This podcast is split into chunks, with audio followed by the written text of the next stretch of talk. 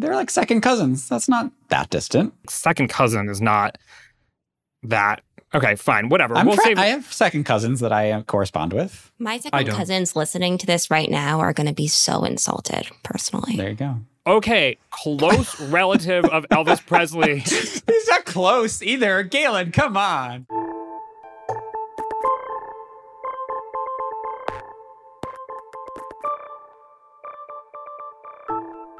Hello and welcome to the 538 Politics Podcast. I'm Galen Druk. Election Day 2023 is here. That also means that we are one year away from the 2024 election. And for good measure, we have the third Republican primary debate on Wednesday in Miami. So it is a big week. And I'm actually going to start today's show with a bit of housekeeping. So, first and foremost, for the past few months, we've been putting out one episode per week, no longer. You may have noticed that last week we had two episodes, and that is the plan going forward. So if you missed my conversation with Adam Kinzinger, go check it out. He was a good sport. We talked about some serious stuff, we had some fun. And going forward, you can expect this podcast Monday evenings and Thursdays, except for holiday weeks. This week, however, will also be an exception because we are going to have three podcast episodes. Yes, three. So today's episode, the one that you are listening to right now, an election night reaction podcast coming out late Tuesday, early Wednesday, and then also a debate reaction podcast coming out late Wednesday into Thursday. So get ready to get sick of me. And one more thing, you may have noticed some new names in the credits at the end of the show. Please help me welcome Cameron Chertavian, Shane McKeon, and Jayla Everett to the 538 Politics Podcast family. I'm so excited to have them. Okay, so here is what we're going to do today. First, we have quite the good or bad use of polling. Do we live in a big, beautiful world mostly full of good people, or are our lives threatened by terrorists, criminals, and illegal immigrants? And maybe more to the point, is that a fair question? Then we're going to give you a rundown of what to expect from Election Day 2023. Can Democrats win statewide races in Kentucky and Mississippi? Can Republicans win a special election in a blue leaning Rhode Island congressional district? Probably no, but it was nice to have that balance in the script. And we'll wrap up with another Polapalooza. Here with me to do it all is Director of Data Analytics, Elliott Morris. Welcome to the podcast, Elliott.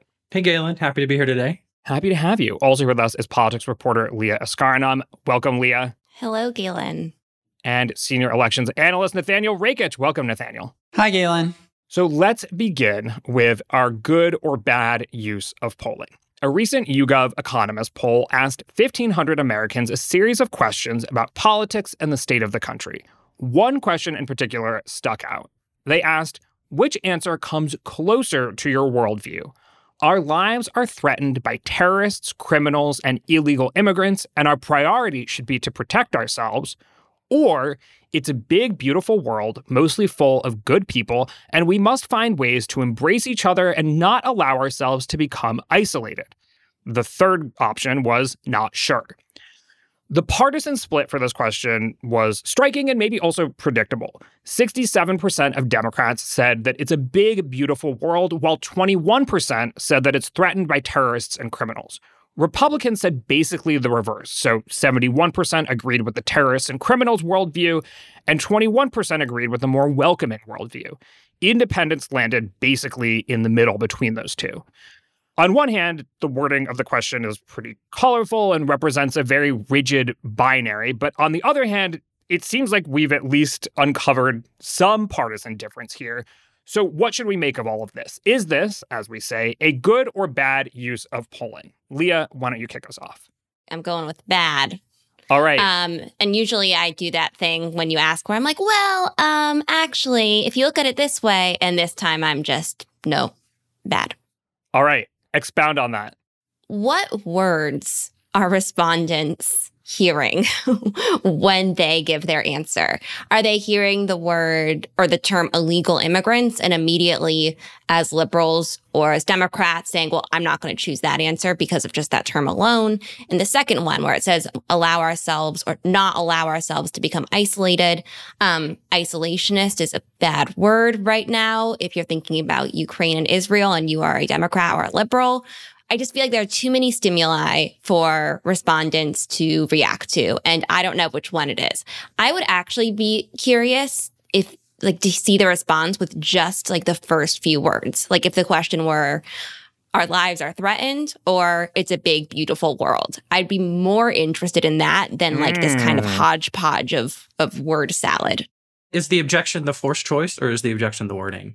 It's the wording. It's that like if you're saying like our lives are threatened versus it's a big, beautiful world, you're kind of getting that like pessimistic versus optimistic. Here, you're just kind of getting like a random sample of things versus another random sample of things. And I don't know what people are responding to.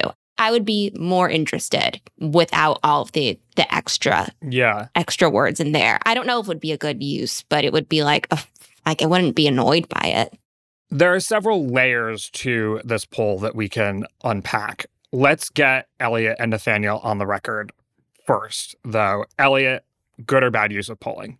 I think it's a use of polling, Galen. I don't think it's a, the best use of polling, but I actually I do disagree with Leah a bit. I think that it's not the worst. It's not the certainly not the worst poll I've ever seen. And I think it's accomplishing what it's supposed to accomplish. Sometimes pollsters ask questions not to see the top line breakdown of uh, you know the American public's worldview, but to you know to suss out if our interpretation of divides as researchers is matched onto some schema in the electorate. And I think that this poll does a really good job of that. If the researcher's purpose is to see if these words uh, are prompting the expected reaction from partisan groups, then I think it's a good use of polling. But I think if you take this number and say, like, look at all these Republicans with their like Trumpy worldview, and look, you know, these Democrats are so flowery and like Cory Bookerish in their view of the world and politics and people around them. I don't know. I think there's there's a little bit more to it than that, but yeah, I if I had to pay, you know, five thousand dollars for this survey question, I probably wouldn't pay for it. But I, you know, we didn't have to pay for it. that's so a good marker. That's a good marker. How much would you pay to survey this whole question? Uh, you said that there's more to it than that. We're going to get to that. But Nathaniel, who are you siding with on this one?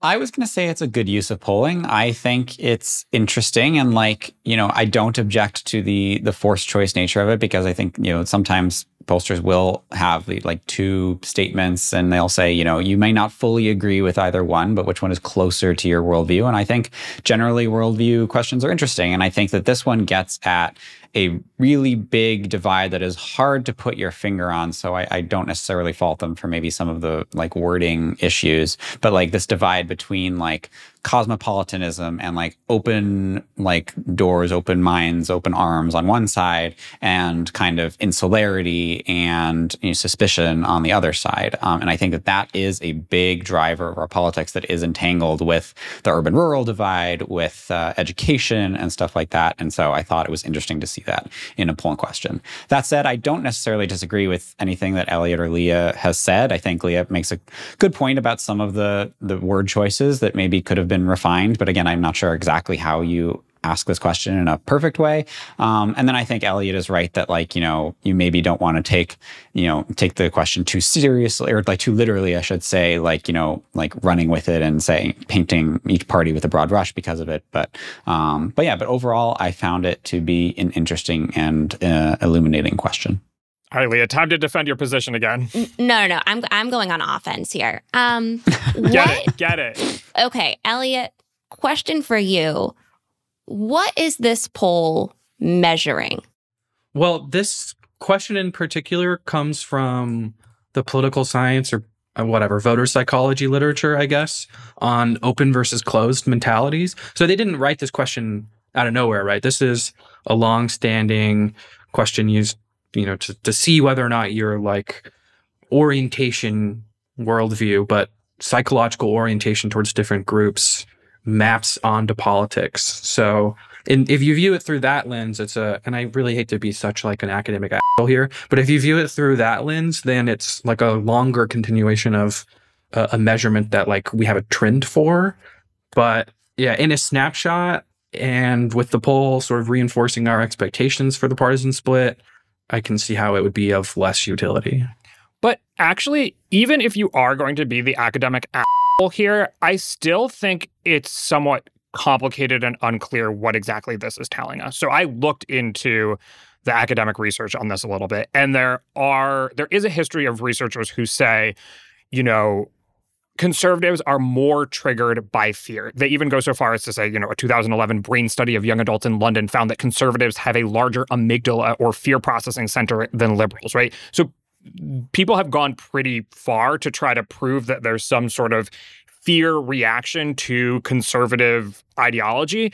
But there's other research that basically refutes it and says that no, actually, liberals and conservatives both react strongly to things that provoke fear. It's just that it's different kinds of things that provoke fear for liberals and conservatives. So if you asked liberals the question, do we live in a planet that is on fire where plastics and and carbon dioxide are ruining life and making it unlivable or do we live in God on God's green earth where we want to sort of promote our way of life and continue to have children and raise them in God's image that would sound like a pretty optimistic view versus a pretty pessimistic view, but you would have reversed the parties that are associated with those things. Yeah, I think that that is correct and but it's changing what the survey question is measuring. At that point it's measuring fear versus anxiety, right? This I guess the fear processing part of your brain study where Republicans have a bigger one. Right. I think you're right that that's like BS.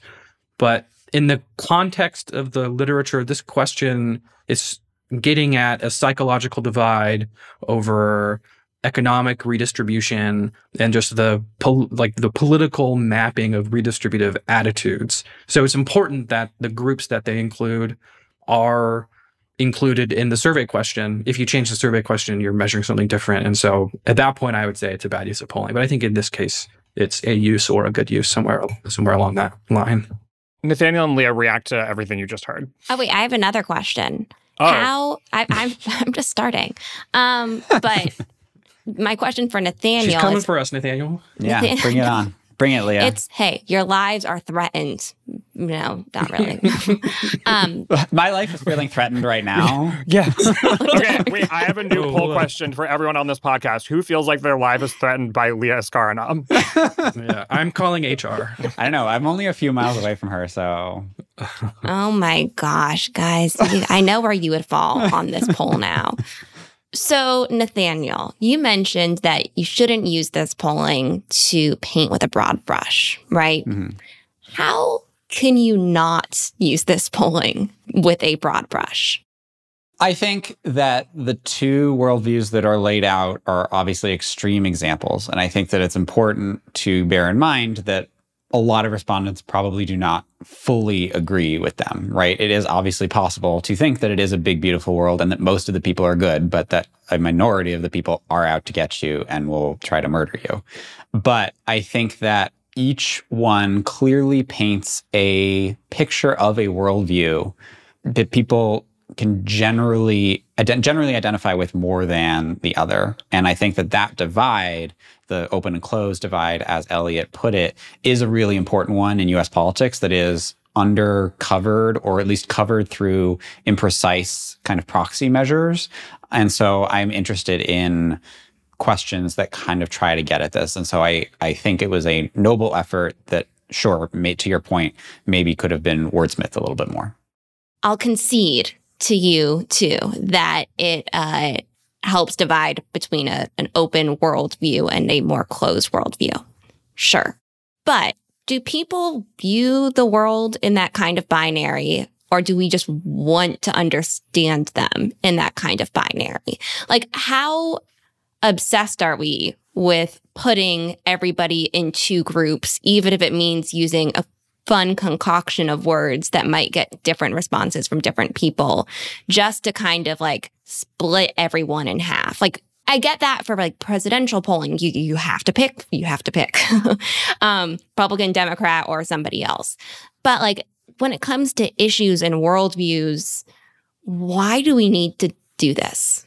Yeah, wait, Leah, I think you're being too generous because you're saying like okay you concede that this does conclude some sort of general openness some sort of general closeness. But what about the point that you made about all of those words triggering partisan impulses to begin with? I mean again, I I take Elliott's point that we would be measuring something slightly different if we measured like fear of climate change versus embrace of the natural beauty and God's creation or whatever. But you could, I think, still write a closed versus open question that kind of inverts these two. You know, do we live in a world full of racism and bad intentions and people who are trying to exploit others and unfair business practices or whatever?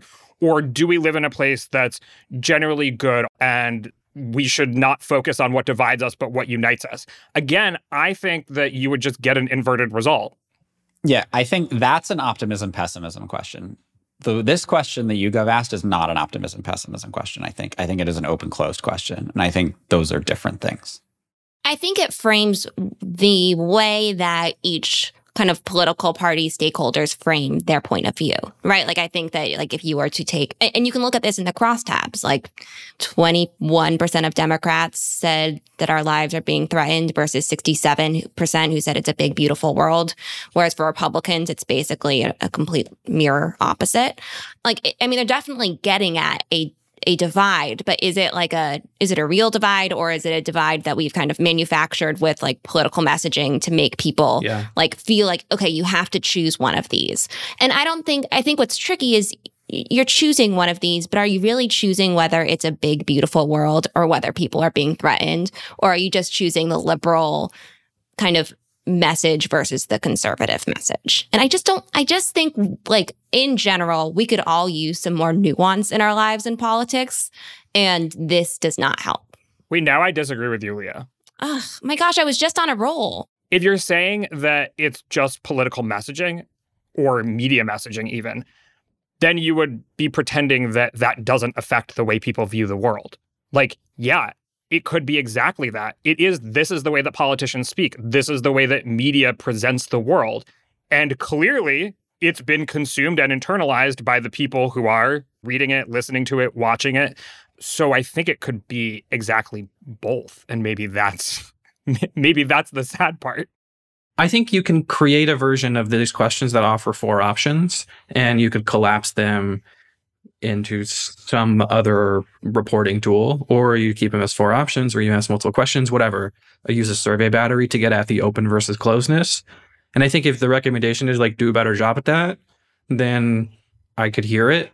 Uh, in this case, though, this question arose out of, well, I don't know when it was created. My familiarity with it being asked is after the 2016 election, trying to find out what types of Republicans were more likely to become Trump supporters versus people who would support economic redistribution or you know the types of economic policies that Democrats propose.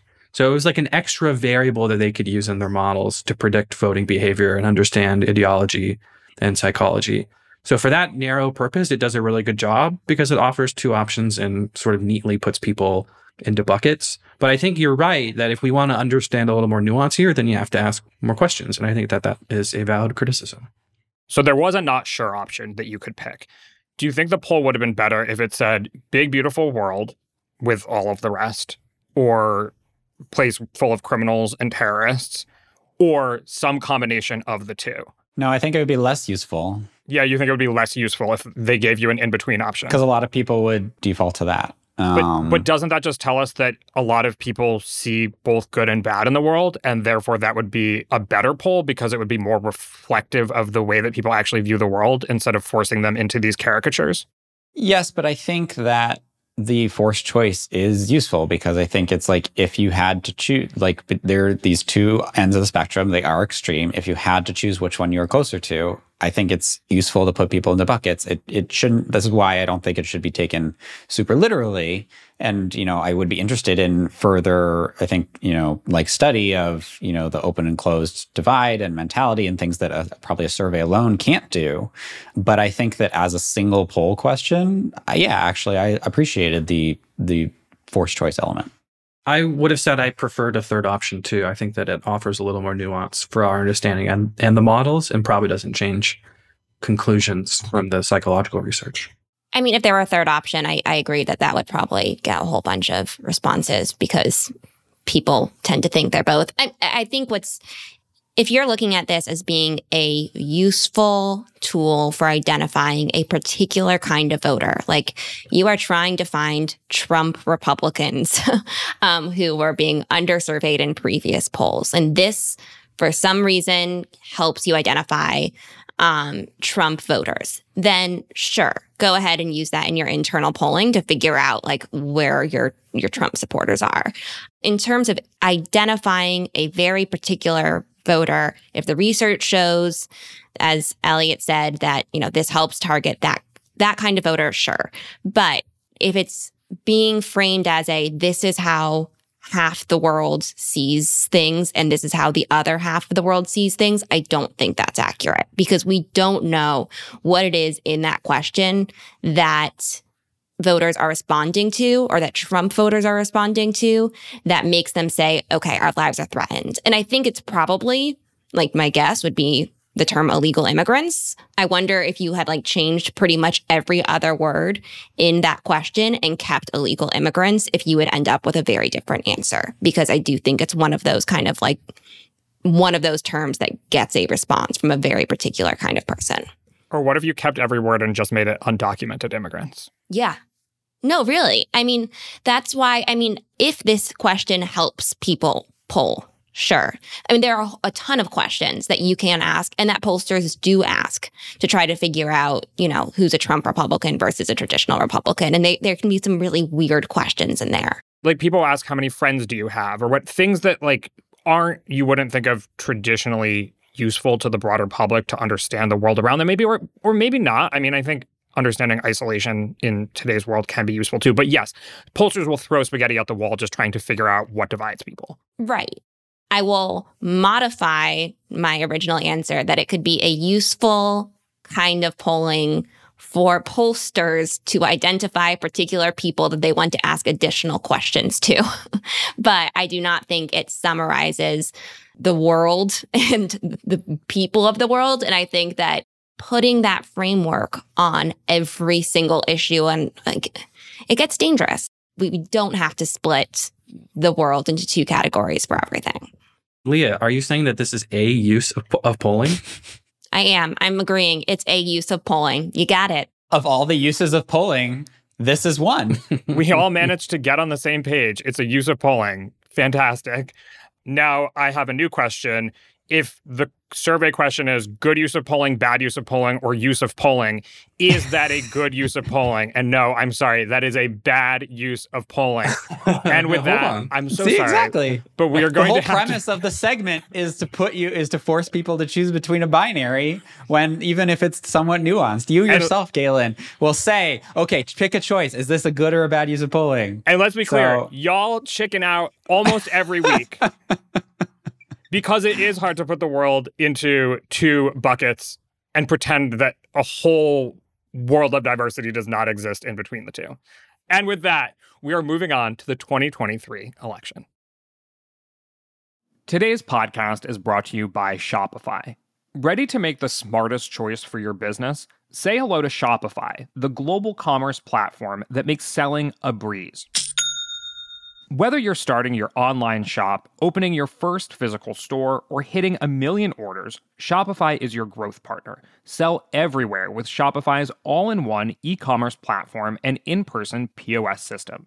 Turn browsers into buyers with Shopify's best converting checkout, 36% better than other platforms. Effortlessly sell more with Shopify Magic, your AI powered all star. Did you know Shopify powers 10% of all e commerce in the US and supports global brands like Allbirds, Rothy's, and Brooklinen? Join millions of successful entrepreneurs across 175 countries backed by Shopify's extensive support and help resources. Because businesses that grow, grow with Shopify. Start your success story today. Sign up for a $1 per month trial period at shopify.com slash 538. That's the numbers, not the letters. Shopify.com slash 538.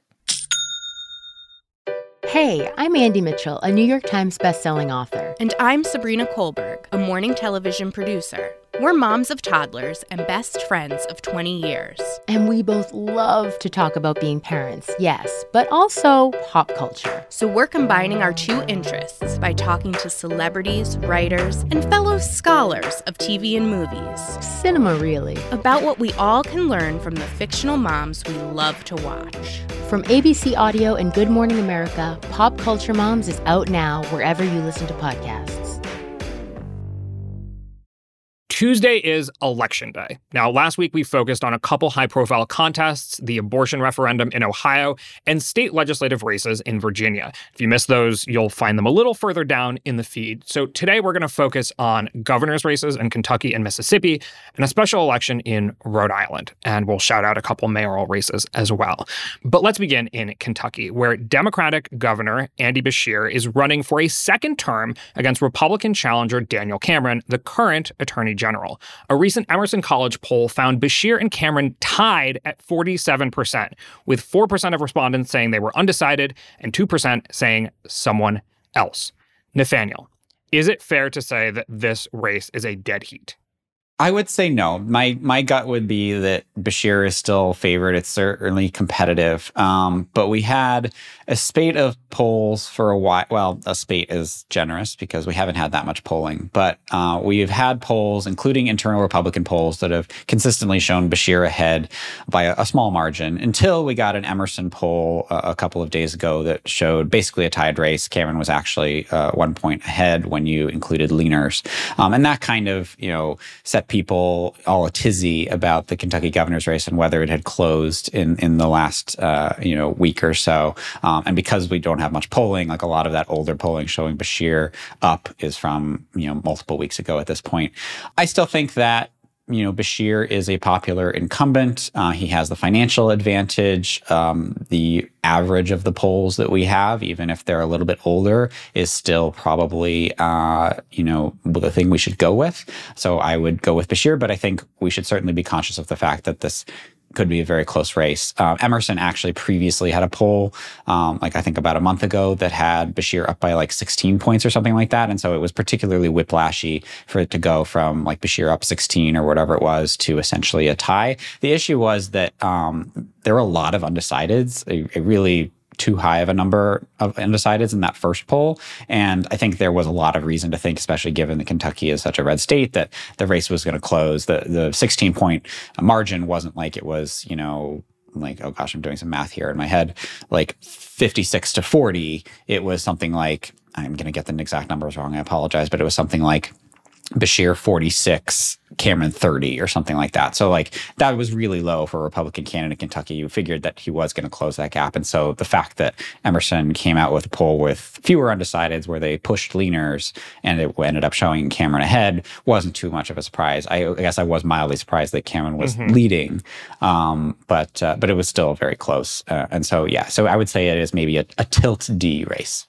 So Elliott, why does a state that Trump won by 25 points have a Democratic governor to begin with? Well, there's a long history in places like Kentucky. Um, you see this at the Senate level too, in places like West Virginia, Montana, just other parts of the South. Louisiana had a Democratic governor until very recently, where voters um, don't attach their full partisan identity onto candidates. Um, this often, like in election circles, you hear people talk about this as ancestrally democratic areas. I think, you know, what's going on is people see Beshear as Beshear, not as Democrat. You know, you go back to the 70s in American history, that was even truer. Candidates were able to detach themselves from their partisan label more than they have been. So to us, it's confounding right now. State Trump won by 25 has Democrat. In the larger context, though, it's like there used to be a lot of Andy Beshears, mm-hmm. and he's kind of the last one or the last set of them. To that point exactly, last week Morning Consult released a survey of the popularity of every governor in the country, and Andy Beshear's approval was 60% with only a 35% disapproval. That sounds fantastic, except that every single governor in America was above water in that poll, so a better approval rating than disapproval rating. So, does America love its governors, in particular Andy Beshear, or was there something wrong with that poll. So I guess this is a two part question. What should we make of Hmm. that poll? Hidden guap bab buap. Yeah, I know, I know. What should we make of that poll? And what should we make of Andy Beshear's standing in it? So I think if you look at um, even like Republican governors in blue states, any kind, anytime you have kind of cross-party governorships, those tend to have pretty high approval ratings. And like, I wish I had a set of data in front of me, but like Phil Scott in Vermont, Republican, is like one of the it consistently polls as one of the most popular governors in the country. So did um, Charlie Baker um, when he was governor of Massachusetts. Um, so I mean, part of it's just the sheer numbers. Like you have full support from your party plus a little bit of extra from another party. So that just happens to get you over that um, kind of 50% mark that most politicians are stuck at. There's also just the truth that voters see governors as individual operators and they see senators as parts of a part of Congress. The country is incredibly divided upon partisan lines, um, but they don't necessarily see the governorship, I think, as Nathaniel Elliott just said, strictly along partisan lines. They do see the person in a way that they would not if it's uh, Democrats running the Senate or Republicans. To that point, you just told me that you spent the morning watching gubernatorial debates in Kentucky and Mississippi. So, what are the That dividing was- lines? Off air, Galen. um, right. So, I mean, right. If if Andy Beshear is not coded as national Democrat, how is he coded, and how is he defining himself in this race? First and foremost, he's a Beshear. His dad was Steve Beshear. He's Andy Beshear. Also, governor of Kentucky. Yes. Um, at a time where the state was was more was less divided on partisan lines, right? So I think they do see him as kind of just an individual, um, and not everyone. Like I think this is going to be a close race, and like Nathaniel said, I don't think this is over. Like I think um, Beshear could lose, but yeah, he's like he talked a lot about working with the Republican majority in the state legislature during the debate. Um, he talked about um, I mean, he he didn't take like a firm pro-choice view, but he also um, said that not having exceptions um, in uh, state law for rape and incest um, was beyond the pale. You know, he he was able to kind of walk like he was able to toe the line a little bit. I think one thing that is at the top of people's minds right now, given some of the polls that we've seen recently, is Biden standing nationally and whether that will shape tomorrow's races, Tuesday's races. Does Kentucky, based on everything we've just said, fall outside of that purview? We shouldn't take away anything from how Americans view Democrats or Biden? Or is there a sense that Biden's low approval rating would be dragging down Andy Beshear? in the debate, I mean, the Republican nominee was like very much, um, Cameron was very much pushing the idea that Beshear was a, a Biden stooge. And we saw that actually in the Mississippi debate also. And we're seeing it across the country. I'm, I live in DC and we see it in polling or in, in ads for the Virginia legislature. Um, so no, I mean, the, the national environment, I think objectively makes it harder for Beshear the fact that he's a Democrat certainly isn't going to make his life any easier in Kentucky, especially when Biden's approval rating is so low. I do think you know it, this is kind of well, not we're not going to know until after we get the results, but I do get the sense that all the contests are on Tuesday are very much kind of state by state affairs though. Like i don't think we're in for like a blue wave or a red wave election like we've seen in some of these off year elections. It seems like you know people are deciding kentucky based on Beshear people are deciding mississippi based on tate reeves people are deciding ohio based on like their feelings on abortion um and Virginia Glenn Youngkin, like it seems more localized than it has in the past, but I, I could be proven wrong. But that's just kind of the sense I'm getting right now. Would you say that if after election day, Democrats um, have the state House and Senate in Virginia, they've uh, Brandon Presley is is governor of Mississippi, Bashir wins, um, and let's say the Ohio issue one goes through, is that not a blue wave? I think it depends on the margins, right? Like, you know, Democrats could win, could squeak out uh, in Virginia, or they could win by a large margin. You know, same with Ohio, same with you know Mississippi and Kentucky. Although I, I do think Mississippi and Kentucky are are kind of their own thing because they're state level. I mean, they're all state level, but they're like, you know, more candidate driven.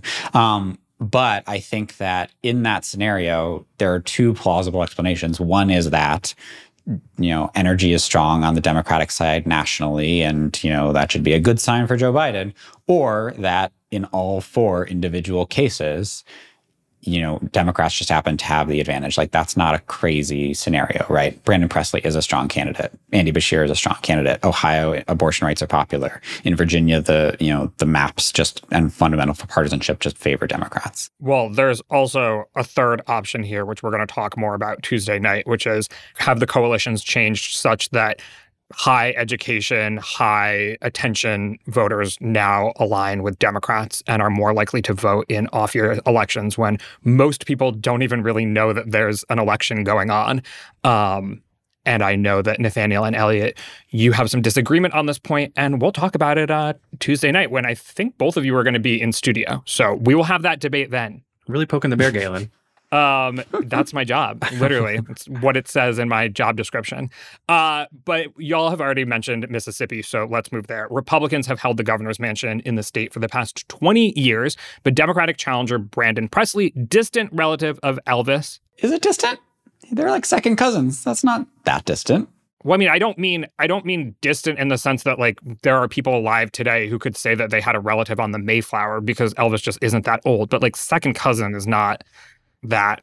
Okay, fine, whatever. We'll I'm I have second cousins that I uh, correspond with. My second cousins listening to this right now are going to be so insulted personally. There you go. Okay, close relative of Elvis Presley, Band- She's not Brandon close Presley. either. Galen, and come on. Mississippi God. Public Ser- and member of the Mississippi Public Service Commission. He appears to be making the race against Republican Governor Tate Reeves competitive. A new public policy polling poll found Reeves leading Presley 46% to 45%, with about 10% still undecided. The poll also showed that among those undecided voters, 68% have an unfavorable opinion of Reeves, the incumbent Republican, And yet they are still undecided, which tells you something. which tells you that they're Republicans who don't like their governor. Right. So, folks, is Mississippi getting a Democratic governor, Elliot? Uh, I think probably not. Um, All right, and that's the segment. We are moving that's it. on to Great. a special election in. Go ahead, Elliot. Give us your analysis. Well, we talked about the PPP poll. Uh, it's a Democratic poll, though. So Reeves plus one. We've talked about this before. It's a partisan poll. You probably take like five point five points off the D margin. So like Reeves plus six. That's pretty close to what the polls earlier in the race showed. The average, very crude average. Five thirty doesn't have an official one, but I just did one. It's like when the PPP poll came out was like Reeves plus ten. So a wor- a better poll for the Democrat. Uh, Elvis Presley's uh, long lost cousin, um, but not obviously not one that I think makes it as competitive as people think. So that's the polling analysis. Also, it's a very red state. Reeves is the incumbent, so I you know I think that leaves you at a pretty R leaning prognosis. Yeah, Mississippi is one of those states that actually, like, it's not Wyoming red, but it's very polarized, right? So, like, it's not that hard for Democrats to get to like 45% in Mississippi because, like, it has a large black population that gives you a high floor as Democrat. But to get above 50%, which is necessary because if there nobody gets 50%, it's going to go to a runoff. That's really hard. Um, and Reeves, as has been alluded to, is an unpopular governor. He was toward the bottom of those morning consult rankings. Um, although I guess according to morning consult, he was still slightly above water, but he is relatively speaking, uh, and we never kind of finished that segment, but I think the relative order matters. So you, you may disagree that, you know, every governor in the nation is, is popular, but I think that uh, the fact that Reeves is at the bottom means that, you know, it's, it's not good for him. And why is he at the bottom, Nathaniel? So he has, there's been kind of a lot of stuff swirling. There's been kind of like a scandal that has rocked state government that hasn't implicated Reeves specifically, I should say, but it's kind of um, implicated a couple of people in his orbit. Um, and so basically, like, there, the, the scandal is about like, you know, like state government like doing favors for like powerful people. So kind of the most headline grabbing example was Brett Favre, the former NFL quarterback. His daughter plays volleyball at a college in Mississippi, and this grant that was supposed to go toward you know like public goods uh, ended up building this like fancy new volleyball like court or stadium uh, arena, I guess, for basically Brett Favre's daughter. Um, and there were text messages about it and stuff, and and it just like doesn't look good. And so yeah, and so then and then also on the flip side, you have Presley, who is this strong Democratic candidate, kind of a good old boy Southern Democrat type. Um, you know, has been airing Joe Manchin esque ads. So yeah, so the candidate quality disparity is uh, is is pretty big in Mississippi. But I agree with Elliot basically that uh, I think that uh, the partisanship of Mississippi makes it very hard for Democrats to get those last few points to get up above 50%. Leah, in the debates, how heavily was Brandon Presley leaning into his relationship to his very close second cousin, Elvis Presley? Um, he didn't actually wildly. I know it's like he doesn't think What? that's gonna. I don't. I don't. I'm. I'm not as political. I do think advisor. that's probably more of a gimmick for us national media folks than something that people in Mississippi actually care about. it's I don't fun, know. Have you ever been to Graceland? There's like there's a lot of devotees out there. There are. I don't think he's run. So he's running more on Medicaid expansion than that. I would say. Um, Mm. But I mean, as one does. I really would actually recommend just watching the first five minutes of this debate to understand why this race is competitive because you kind of have to see it to believe it. This is not me saying that Reeves is like a, a terrible candidate, but Presley had, he's good at being on a debate stage. He's good at presenting himself as kind of beyond party politics. Um, and, you know, m- former mayor of a small town, grew up in a small town. I mean, he's just got a pretty wild life story. So I do agree that you know, we, we've done this before in Mississippi where, you know, it gets close, but getting to that 50% mark is really hard. But uh, it seems like where Reeves could struggle is on state not participating in Medicaid expansion, um, which uh, he spent a lot of the debate kind of defending, um, or at least saying like he would be open to it. it he didn't have a, a super clear answer. And then Presley, he's really embraced the position of being the challenger, you know, and just kind of like finding all of Reeves' flaws and putting him in kind of uncomfortable positions. When you see a Democrat win uh, the governorship in a Republican state, I feel like it's usually because the incumbent or the Republican challenger has done something that's like almost disqualifying, and it's because the name of the person who's who's running is like so, somehow they have developed like an incredibly strong reputation. I just don't know if Reeves has, and I don't know if the scandal that Nathaniel was talking about, I don't know if it's um, saturated his image enough to really disqualify him. That I think is the question. I will say it's actually the last Kentucky governor's race is exactly what Leah described, whereas you had a, an unpopular Republican governor, Matt Bevin, and you had a Democrat with a famous name in Andy Beshear. And obviously, Democrats won that. So the, those are the ingredients for a Democratic upstate, upset in a state like this. Right. And we don't know that, like, that the thing is, it's not like a clear cut case where, oh, the ingredients are there. It's like maybe the ingredients Mhm. are there. Fair. We'll find out. Yeah, yeah. Yeah, but he barely won, right? Beshear barely won, and it, Right. Bevin was maybe even more unpopular than Yeah, he was. Reeves is. I mean, it, Yep. Reeves just seems to be barely unpopular in some of the other polling. and Right. He's fine in morning consult. So All right, let's wrap up on a special congressional election in Rhode Island, and we'll shout out a few mayoral races. So, in Rhode Island, Democrat Gabe Amo and Republican Gary Leonard will face off in a contest to complete Democratic Representative David Cicilline's term. A recent poll from Salve Regina University showed Amo leading with 46% to Leonard's 35%, with 15% undecided. That's not particularly close compared to the other races we were talking about. So, Nathaniel, are we talking about a competitive race here, or are we doing the thing that we usually do with special elections, where we're looking at the margin to understand where the national environment is when we consider it in the context of all the other special elections heretofore? Yeah, exactly. It's the latter. Uh, this is a safely Democratic seat in in Rhode Island. Um, Amo is going to win almost certainly and become the first person of color to represent Rhode Island in Congress. Um, you know, which obviously is historic. But yeah, we'll be looking at the margin uh, in that, and then there are also seven state legislative special elections that are happening on Tuesday, and so I'll be looking at the margins and kind of all of them to see if Democrats continue their streak of overperforming presidential partisanship in special elections. What's the benchmark today? What's the starting point? To what extent have Democrats been overperforming up until now? Um, they have been overperforming by quite a lot, like 2018 levels. Uh, I believe it was, uh, according to my calculations, over kind of like a, a neutral uh, environment. It was an average of 11 percentage points, um, which is, is quite significant. Um, and it, you know, it's kind of we've talked about it on the podcast, but kind of very much at odds with what the polls show right now. Um, and so it'll be interesting to see how that resolves itself. Now, for the really fun part of the podcast, everyone gets to shout out a mayoral election that they are watching on Tuesday night that they think will tell us something.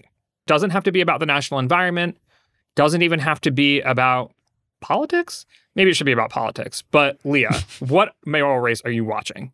I mean, it's not not the most ex- well you never know if it's an exciting night for mayoral races, right? Because we'd have so little polling. So who knows? Maybe something crazy will happen in, in a race someplace. Um, but what's wild to me is in Philadelphia, while the outcome of the race is pretty clear, it's uh, Cherelle Parker is very highly favored to win the mayor's race. There is an open seat. Um, but what's interesting about that is she will be, if she's elected, um, the city's first female mayor, which is kind of wild. And while reading about that, saw that New York City also has not elected a female mayor, which had not really dawned on me. Um, and that's crazy. So, uh, yeah, that's that's interesting, and I'm watching that. Um, it, there is a Republican running in Philadelphia who's worth watching, who's gotten some um, kind of national attention. He's he he is a, the kind of Republican who his his name is David O. He he could win over some Democratic voters, um, or has in the past, but um, it would be it would be quite an upset if he won. All right, Elliot, I'm Texan, so I'm watching Houston. Uh, it's the race. I think the main candidates you should be watching are Sheila Jackson Lee, who's a U.S. rep from the area, and probably little known state senator John Whitmire. Uh, he's a little more bipartisan, at least in his campaign. They're both Democrats, though, so there's not too much for us to read into it from the national stage. But yeah, I think it'll be some news in the Texas media and important to some people where I'm from. So that's why I'll watch it. And lastly, Nathaniel. Bridgeport, baby. Got it. Bridgeport, Connecticut. crazy, crazy situation in Bridgeport. So many shenanigans. Okay, so basically what happened is there was this contested Democratic primary for mayor between the incumbent mayor Joe Ganim and uh, Democratic challenger John Gomes. Um, but the race was marred by allegations of ballot harvesting, which is illegal in Connecticut. Which of course is you know uh, when people um, drop off absentee ballots for for other people that they're not allowed to. So in Connecticut, you can do it for a, lim- a limited number of people can do it for you, like you know family members and such. But there's actually video of somebody, a city employee, dropping off a bunch of absentee ballots into a Dropbox. Um, and so this actually ended up going to court. Um, and a judge found that, yes, there is evidence that enough votes were cast illegally that this could affect the results of the primary, which was won by the incumbent Ganim. On Tuesday, we are getting a general election between Ganim a Republican, and then also the uh, Gomes, the Democratic candidate, who's now running as an independent. If the incumbent Ganim wins the election, the judge has said you have to go back and do the Democratic primary over again to make sure that Ganim is the legitimate winner. If he wins the primary again, then the general election can stay. So basically, we're doing this in opposite you know, kind of backwards reverse order. Um, but if Gomes wins the new primary, which hopefully will be free of voter fraud, then there'll be another general election. So the outcome in Bridgeport will tell us basically whether a whole election needs to be redone.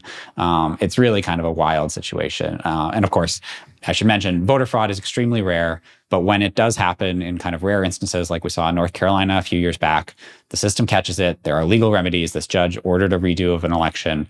Um, and yeah, crazy, crazy times in Bridgeport. Crazy stuff. All right. Well, we missed one big race today, and that is the one happening in exactly a year.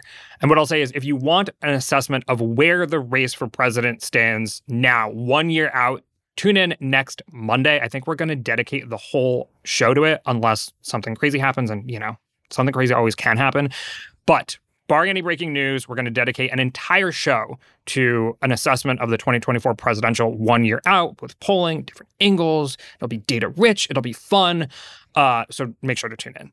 But for now, thank you, Leah, Nathaniel, and Elliot. And before we go, we have another Pollapalooza segment. Keep sending in your recommendations for what we should call this if you don't think it should be Pollapalooza. Although here on the team, I think we're pretty partial to Pollapalooza, so it'll have to be really strong to supplant it. So here are a few more polls that caught our attention this week. Another week, another poll making Democrats nervous about Joe Biden's reelection prospects. This one from the New York Times and Siena College. In surveys conducted across six swing states, the poll found former President Trump ahead of President Biden 48 to 44. But make no mistake, Trump is still unpopular with voters. A generic Democrat beats Trump 48 to 40. But of course, there are no actual generic Democrats or generic Republicans for that matter. And in this case, a generic Republican beats Biden 52 to 36 percent. When you look at the issues that might drive next year's elections, things don't get much better for Biden. An ABC News Ipsos poll out this weekend found that the issues voters cared about most one year out from Election Day are the economy and inflation, and voters trust Republicans more when it comes to those issues. According to the poll, less than half of Americans say abortion is a very important issue. More important, they say, is healthcare, education, crime, and gun violence. Some good news for Democrats, though, on healthcare, education, and gun violence. Americans trust Democrats more than Republicans. And finally, YouGov asked more than 10,000 Americans Do you personally know anyone who has taken Ozempic or similar drugs for weight loss purposes?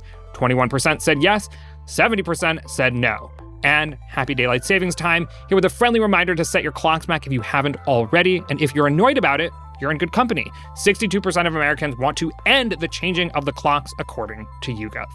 My name is Galen Druke. Tony Chow is in the control room. Our producers are Shane McKeon and Cameron Chertavian, and our intern is Jayla Everett.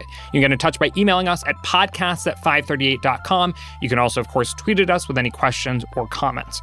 If you're a fan of the show, leave us a rating or review in the Apple Podcast Store or wherever you listen to your podcasts, or tell someone about us. Thanks for listening, and we will see you soon.